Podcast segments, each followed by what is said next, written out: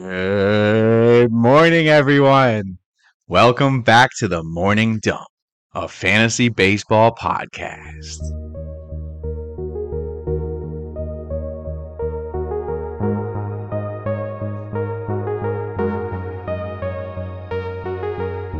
What's up, everybody? Thanks for tuning into the Week 16 report.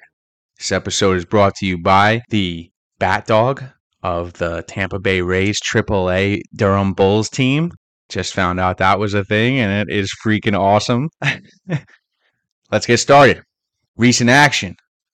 Want to focus this one actually on trade news coming up as we approach the trade deadline on August 2nd at 5 p.m.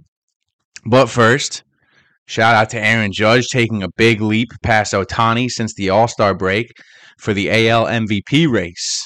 On FanDuel, he's now minus 380 compared to Ohtani's plus 350, having just become the second fastest player to hit 200 career home runs behind Ryan Howard. He's crushed a bunch this week. He's got nine in his past 10 games since the All Star break heading into Sunday, and he became just the fourth man in history to knock 42 before August.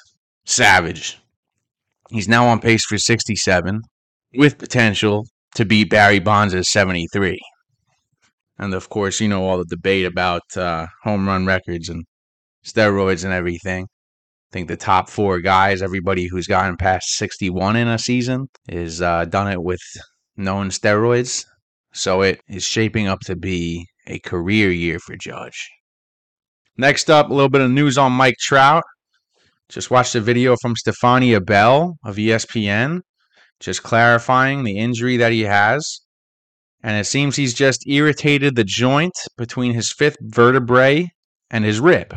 So, with that said, it shouldn't be a career ending injury or anything like that. Joint pain, something he needs to rehab, focus on, monitor. Totally unknown how it's going to affect the rest of the season for him, but I'm guessing he misses at least 50% of the games left. With that, let's get on to some trade news. Luis Castillo to Seattle. Big one. Everybody was in on this guy. Reds scored four big prospects for him, including Noelvi Marte, the new number one prospect in the Reds farm and number 17 on the top 100 list, which raises the question what is the cost of solid rotation help heading into the deadline? Yankees sound like the favorite to land Frankie, but are they willing to offer the most attractive bid? He's a high velo guy, high strikeout guy, 318 ERA, 114 whip, and peripherals to back it up. And he's controllable next year. Certainly, a handful of teams need rotation help, and Oakland's got to want to move this guy. So we'll see. Definitely a handful of other pitchers on the market. Brewers are talking to the Athletics about Ramon Laureano also. Padres seem to be after Willson Contreras along with the Mets. And the Padres sound like the favorite to land Juan Soto, too. They're talking about offering a package with CJ Abram and some top prospects, but do not count out the Cardinals, Dodgers, or Yankees either.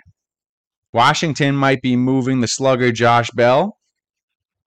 Giants say everybody but Logan Webb is for sale. Very curious if Rodon's going to be on the move and where he would end up. Would love to see him on the Yankees. Same with Pablo Lopez, as similarly, the Marlins are listening to offers for everybody not named Sandy. Tigers are out here listening to offers for Tarik Skubal, but they're going to need some serious talent back for the young K machine. Angels say they're open to trading everybody, including Ohtani. Can't imagine what the price of him will be based on the price for Soto. I mean, Ohtani's got to be worth even more. Sounds like Cleveland is open to dealing Beebs and Plesac. Really unsure which way Cleveland's going right now. They're sitting just above 500, only a couple games out of the AL Central lead. Plesac has not been very good for them. I'm sure they're trying to upgrade, which I'm not sure why they would want to get rid of Beebs in that case. But sounds like they're after a first baseman also. Red Sox on the dumpster fire of a season that they've been having lately are fielding offers for all of their vets like JD Martinez and Eovaldi. They can't be trying to compete anymore now with their pitching sales going down again. I mean, it's just a train wreck over there. They're having trouble scoring runs, winning games. They're not competing. Makes sense. The Texas ace Martin Perez and his desirable one year, $4 million contract may be up for grabs as Texas doesn't seem to be competing either. They're sitting well under 500 at 45 and 55, with the Astros and Mariners in great control of the AL West. Tyler Mahle of the Reds may also be on the move as they clean house. Heard St. Louis is in the runnings for them. And despite staying put in last place, the Rockies say they're not selling anybody. You don't wish for any pitcher to get stuck on that team, but I would have loved to see German Marquez end up on a contender. Dude's young. I think he's only 28 years old and he can pitch. But that's all for the trade news heading into the deadline. Hoping to see a lot of spicy action in the coming days here. Let's get on to the streams of the week. All the numbers I drop here, just full disclosure, are heading into Sunday's action. So let's kick it off with Monday, August 1st. Domingo Germán, New York Yankees, at home versus Seattle huge difference between his ownership percentage at 5% on ESPN versus 30% on Yahoo. But he has undeniably been a solid major league pitcher. He started 58 of his 79 appearances in the bigs with a 24 and 17 record, 4.62 ERA, 4.53 FIP, 1.226 WHIP, and 9.8 strikeouts per nine. This season, he spent the first half injured totally, didn't play at all. But now, since returning, he's made two starts. First one didn't go great against Houston, but he, he was fed to the Wolves there. And he pitched much better in his second game against the Mets, going 4.2 innings, just two runs, seven Ks with 82 pitches. Seems to be fully stretched out now, and he's your best option for a streamer on Monday. Tuesday, August 2nd, Graham Ashcraft of Cincinnati at home versus Miami, only about 7% owned. Ashcraft is continuing a respectable rookie season here. He pitches in the upper 90s, throwing the fastest cutter in the game and a nice arsenal around it. He's generating the seventh most ground balls in the league at 56.4%. Another guy whose peripherals are all lower than his 4.64 ERA, as they range from 391 to 407 consistent. His whip's a bit high, sitting at 1.42, but the 5.8 walk percentage is not bad. Three of his last six starts have been quality. Can't expect a lot of Ks out of this man. But versus Miami, who can barely score any runs, guys lined up for a great chance at a W and some strong ratios. Wednesday, Cole Irvin of Oakland pitching at the Angels. This guy's a bit higher, around 35, 40% owned, but I don't like anybody else on Wednesday. And I got to highlight how hot he's been lately. Hasn't let up over two runs in any of his past five starts. All five were quality, and four out of the last five went for W's. Across that stretch, he had a .65 whip, but most impressive, the five games, he faced Houston three times, Texas once, and Toronto once. Yes, the peripherals project him to be much closer to his career 4 ERA, but after these last five starts, his ERA is down to 3.05 and his whip is down to 1.04. Rock solid. He's not a flashy K guy, not flashy in much at all. His hard contact and ground ball are well below average, but the .249 BABIP, eighth in the league among qualified, with an efficient 4.8 walk percentage. Definitely a winnable game for Oakland, who have been winning a lot since the break, 7 and 3 in their last 10. And this is a guy I'm interested in grabbing and holding for a bit until he cools off. I wonder if anybody will try trading for him before the deadline. Ride this streak. Looking at the same series here for Thursday, August 4th, James Kaprielian of Oakland. He's only around 5% owned. Something must be up with the water in Oakland. As in Cap's last five, he's looking at a 1.93 ERA and a 1.00 whip. Three quality starts and two wins. Another guy who's not a big K man, and nothing about him really screams long term hold, but I'm definitely in for this week. No doubt. He's now tossed over 200 innings in the bigs with a decent 4.3 ERA and 1.256 WHIP. And compared to Oakland's 7 and 3 record over their past 10, Angels are sitting 4 and 6. I wouldn't be surprised to see Oakland sweep this series not one bit. They got the momentum, pitchers are doing great. Let's go Oakland. Friday, 8 5. Looking at Aaron Ashby of Milwaukee at home versus Cincinnati. Man sitting around 25 30% owned. And you asked for some K's among your streamers? Well, here they are. If Ashby is still available in your league, I would grab him immediately and hold him. Dude's pitcher list page is dripping in blood.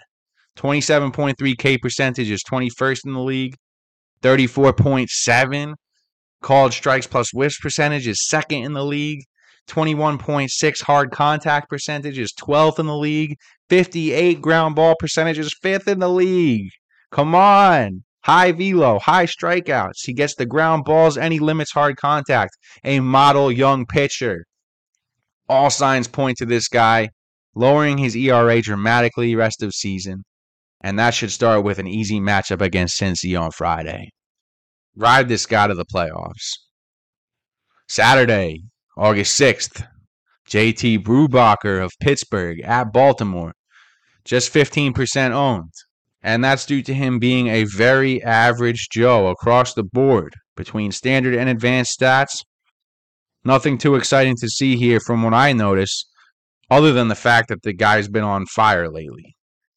Six of his last eight starts, he tossed at least six innings, with seven of innings twice, and five quality starts dating back to June 9th.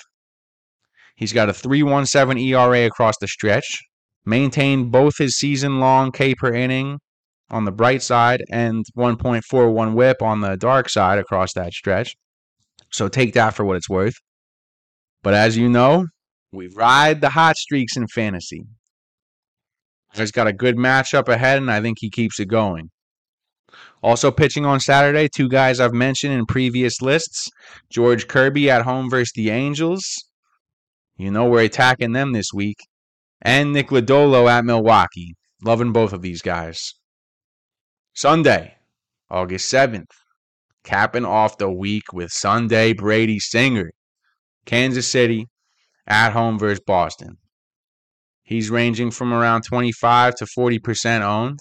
And I know that's a little bit high, but I cannot recommend anyone lesser owned on Sunday. Don't like the options. So if this guy's available, he's another one I would definitely snatch up because he's going to help you this week and moving forwards.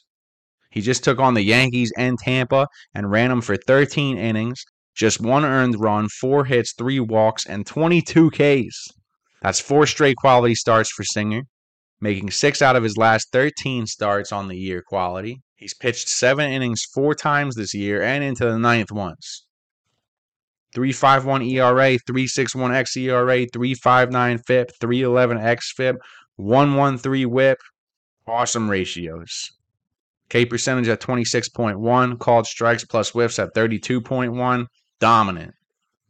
4.33 K per walk would be 16th in the league if he qualified, but it's better off that he doesn't. With only 84.2 innings on the year, guys should not be running into fatigue anytime soon. Love and Singer in this one. Boston, they look broken. They look tired. They look like they don't want to win games. Cap off the week with him and see what happens moving forwards. Also on Sunday, I'm looking at 40% owned Keegan Thompson. He gets a great matchup versus Miami, who we know cannot score and should be in line for plenty of K's, ratios, and a win. Next up, I got you on a little pumper dump. First up, Minnesota's very own Jose Miranda, cousin of Lin-Manuel the Great. Jose's going for first base and third base eligibility, around 30% owned in fantasy. And in July, wow. He slashed 359, seventh in the league, 414 OBP, 15th in the league, 578 slugging, 14th in the league, for a 992 OPS, which is 13th in the league. He also hit 18 RBIs, which was tied for eighth, and did that in the least amount of at bats, 64, among the eight batters to hit that many ribbies. Dude is on fire. I grabbed him last week. He killed it for me in a weekly league, and I highly recommend riding this guy moving forwards. Next, Luis Rengifo. Maybe Rengifo. Rengifo. I don't know. But he's second base and shortstop eligible for the Angels and a very bright spot coming out of that disappointing team lately. Luis is crushing it. He too in July had an impressive slash line for 337, 379, 461 with an 840 OPS. His 337 batting average is 15th in the league this month, and he stole four bags. Man's got third base and outfield eligibility coming on ESPN, two of which he already has in Yahoo. And with Trout out indefinitely, and whatever other moves they make before the deadline, seems like he's going to have a spot in this lineup. For the deeper leagues, I mean, you're looking at a solid hitter who swipes bags, gets on base. I mean, what more can you want? I see that ownership percentage skyrocketing over the next couple weeks. Get in now. Number three, Seth Brown of Oakland, first base and outfield eligible. He's shot up to around 10% owned already. Big part of Oakland's recent success. And he's the most recently added player on Yahoo. That's due to him nailing five multi hit games over his past eight, with five homers across the stretch, three of which came this past weekend. However, Season long numbers, nothing special. He doesn't get on base a lot, 282 OBP. K percentage is high at 25%. If your league counts moves, I wouldn't waste one on him. If they don't count moves, okay, wouldn't blame you for riding it out and seeing what happens, but it's going to be a dump for me. I don't see the recent success lasting long, and I'm not even looking at him. On to a couple pitchers. Miami, Edward Cabrera and Jesus Luzardo, ranging from around 15% to 40% owned on ESPN and Yahoo. Miami, you know, it's Miami. You can't be expecting a lot of wins or run support from this team. But in limited action this year, both have displayed great ability to strike out batters with strong ratios. If you need some help in those departments, which everybody does, I'd be checking these guys out compared to the other guys owned around this percentage in fantasy leagues. I mean, these guys have the potential more than anybody else to be shooting up to 70 plus percent owned in a short time. And I am once again pushing, begging, pleading that you add Dustin May to your teams immediately. Starting pitcher for the Dodgers. He's in the midst of a rehab assignment and will be back within a week or two. Dude does it all. He's only 15% owned in ESPN, already up to 50% owned in Yahoo. He pitches in the high 90s, tons of strikeout, tons of movement, limits the hard contact, gets the ground balls, low ratios. Guy does it all.